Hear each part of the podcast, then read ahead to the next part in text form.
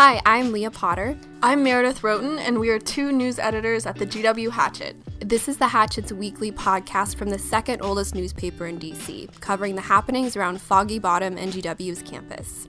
I'm here with Hatchet reporter Vita Felig, and we're talking about a story that you worked on this week about some administrative changes um, very high up. Can you tell us more about your story? Sure. So, uh, this past month, uh, three senior administrators resigned from their position Anne McCorvey, Jeffrey Akman, and Matt Manfra. Um, Anne McCorvey is the Deputy Vice President and Treasurer of GW, Jeffrey Akman, the Vice President of He- for Health Affairs, and the Dean of School of Medicine and Health Sciences, Sciences and Matt Manfra the Senior Associate Vice President for Alumni Relations and Annual Giving. So these three uh, senior administrators have decided to leave their position. Two of the administrators are mm-hmm. actually leaving GW, and then one is staying at GW, but he's just stepping down. So, what did the administration say about the officials and, and why they had left? Right. So, university spokeswoman Lindsay Hamilton released a statement to us when we requested a comment. She uh, stated that you know um, employees leave for a variety variety of reasons, and that it wasn't anything uh, specific or you know something that happened or anything, just that other employment opportunities came up, and these administrators felt that it was time for them to leave. Right. And when when you talk to outside experts, kind of what was the consensus on whether or not this was something that typically happens? So, outside experts told me that um, very often when new presidents come into universities, it is common that there will be some administrative change. It usually can happen, maybe not right away, but within two, three years. However, it was explained to me that having senior administrators leave is a bit unusual, and it can possibly signify that perhaps administrators aren't on uh, the same page as a president's uh, vision for the university or the kind of changes that uh, the president is trying to make. Yeah. And I think something to note here is that when five administrators left last year, those were very senior as well. Mm-hmm. Um, and so, you know, it, we, we had heard from experts last year that the, the president um, typically is trying to build like some kind of administrative team at this point. So that kind of goes along with that. Um, did experts say that there are any like downsides to the the shift at such a high level? Experts did mention that having a lot of administrative turnover, especially within a very short space of time, can kind of signify to maybe potential donors, potential students that the administration isn't so stable and can kind of create a little bit of uncertainty about the health of the institution and such and so having rapid turnover is not seen to be a good thing because it's not like it's not like administrators haven't stepped down at GW before it's just right. that it's it's not common to see them step down all in the span of one month. Yes, it's more that the number of administrators and kind of the short space of time that it's happened is what is atypical and yeah. doesn't usually occur. University President Thomas LeBlanc very clearly came into his position with some priorities. He announced when he first came in in 2017 that he had five priorities. Then he created a website to update the community on those later in that um, academic year. Is it necessarily bad that his, you know, his vision is not connecting with some of the other administrators? Um, so, as was explained to me by experts, that actually it's a good thing for a president to join a university with a specific vision, um, and they usually do, and it can be a really good thing, and it's a force of change. Um, it's just that sometimes a president can have a specific agenda that maybe is non negotiable. And, you know, as the administration moves forward, other administrators might realize that they're not on the same page and then they can decide to leave. Because this is the nature of uh, university presidential administrations and this is what happens, administrative change isn't necessarily a bad thing and it's expected. Thanks for talking to us about this story. Thank you so much. I'm happy to be here. I'm here with Hatchet reporter Johnny Morielli, who worked on a story this week about a new ethics office at the university. Johnny, can you tell us more? So, uh, the Office of Ethics, Compliance, and Privacy, or OSEP, is going to be established, uh, Feb- start going February 1st, and it's supposed to concentrate all uh, the ac- numerous activities that go around with trying to make sure a university, you know, uh, stays cool with go- government regulators, you know, uh, any conflict of interest rules, and also data privacy. And can you tell us about um, the administrative, at the administrative level, like who is overseeing this office and kind of what their role will be?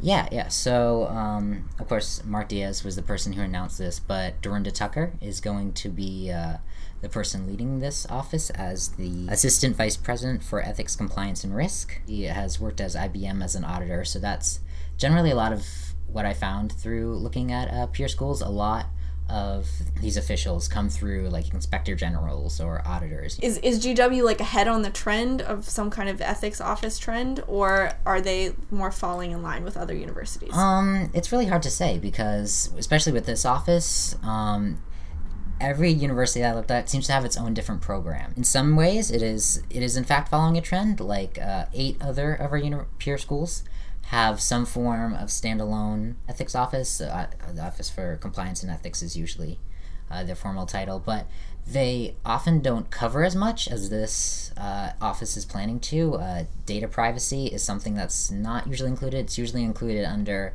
uh, I, their IT departments and protection or like technology services. The University of Southern California is one of our only pure schools that actually uh, includes data privacy in their own ethics office as of right now. So um, you know, one of the people I talked to actually uh, said there was a semi joke that if you've seen one compliance program, you've seen just one compliance program. Because they're so different. They're just so different, you know? Like if you s- see one, it doesn't mean like the other one's going to be exactly the same. You have to, you know, kind of go with the flow for each uh, university. You know, what's going in DC isn't exactly what's going to happen over in Boston or in California. Yeah, sure.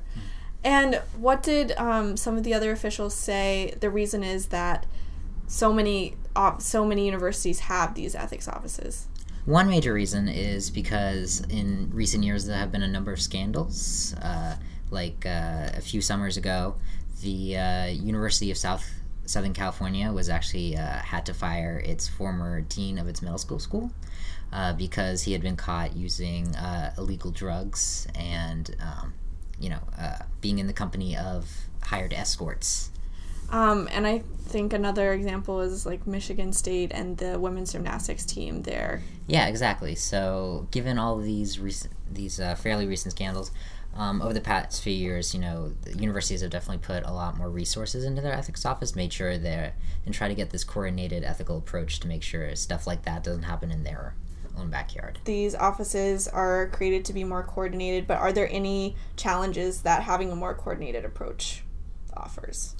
Um, well, yeah, I when I was talking with my sources for a bit, there seemed um, they reported that there was a uh, sometimes an institutional backlash against uh, these uh, you know unified ethics offices.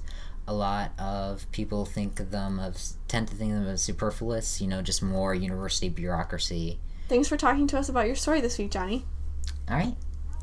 Thank you. Thank you very much for having me.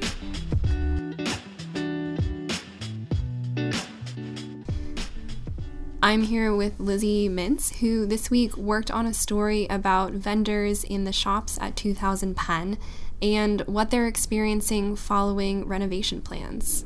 Thanks so much for having me on. Of course. Tell me what's happening with these vendors. MRP Realty, which is a DC real estate company, signed on to a lease with the university in May to develop the retail complex, and they plan on updating the interior and exterior of 2000 Penn to mirror Eastern Market, which is a public market space in Capitol Hill. Um, some of these uh, changes include uh, renaming the building Western Market. They plan on redoing some of the interior, um, redoing some of the paint. Um, and they're hoping to elevate the quality of the space and cut down on rest, rent costs. And which vendors did you speak to in 2000 Penn? Yeah, so we were able to speak with Captain Cookie and the Milkman. We were able to speak with Bindaas, which is an Indian food eatery.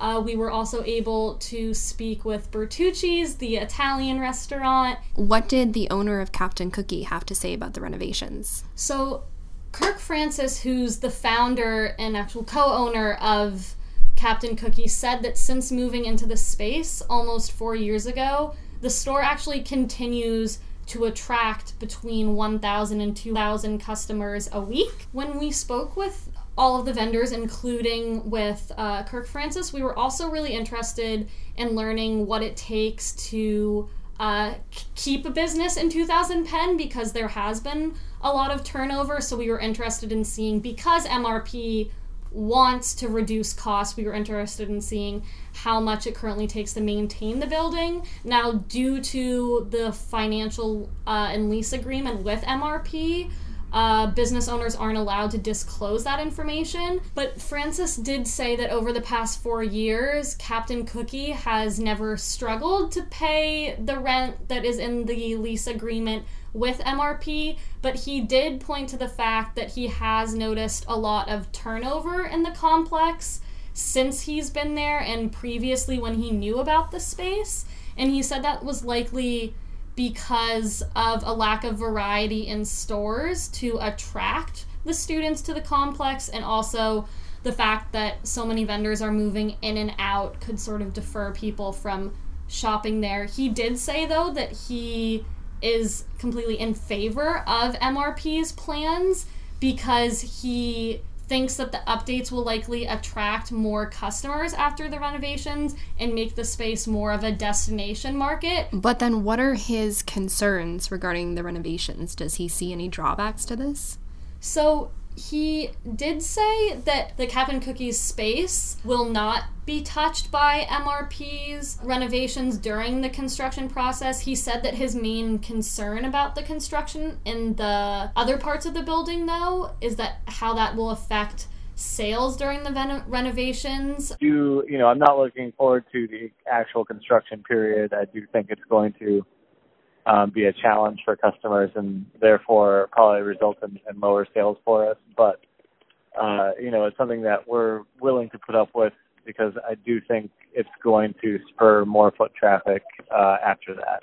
He actually said that he believes that at least one fourth of potential customers will likely see the construction in the general building and assume that Captain Cookie is closed but when the day comes, the company plans on having signs around the building and around the area to alert customers that the store is still open. Well, thanks for coming on, Lizzie, and telling us more about these renovations. Be sure to keep us updated. Thanks so much for having me.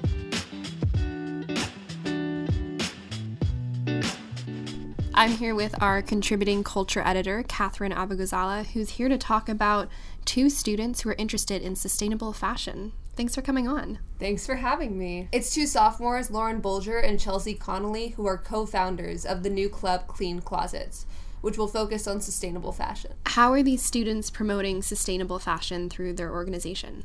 So, they first want to screen this documentary called the true cost, which is about sustainable fashion and the labor practices of the fast fashion industry. They also want to do things like clothing swaps. They want to take field trips to thrift shops. Um, they also want to do an educational aspect of the club where the board will research a certain topic and then have a discussion and education session with the members. How are they defining fast fashion and why is that a problem within the fashion industry? So, fast fashion is comprised of companies that focus on trends, and so if they see a trend, they can send in a design and have it made in days. So fast fashion is really about the consumption aspect. That's why their prices are so low. It's an issue because they're using so many resources, so much water to produce these clothes in the first place, and the environmental cost of buying new clothes and throwing out your old ones or even just like giving them away. Doing that very often has an environmental impact. And when is this club starting to meet? Their first meeting will be on Thursday in the district basement. Thanks for coming on, Catherine, and telling us about this new student group. Thanks for having me. That's all for this week. Thanks for joining us on Getting to the Bottom of It. Getting to the Bottom of It is hosted by news editors Meredith Roten and Leah Potter and features contributing culture editor Catherine Abugazala. This podcast is produced by managing editor Matt Colin and video editor Ariana Dunham. Music is produced by Olk Studio. Special thanks to Vita Felig, Lizzie Mintz, and Johnny Morial for joining us. See you next week.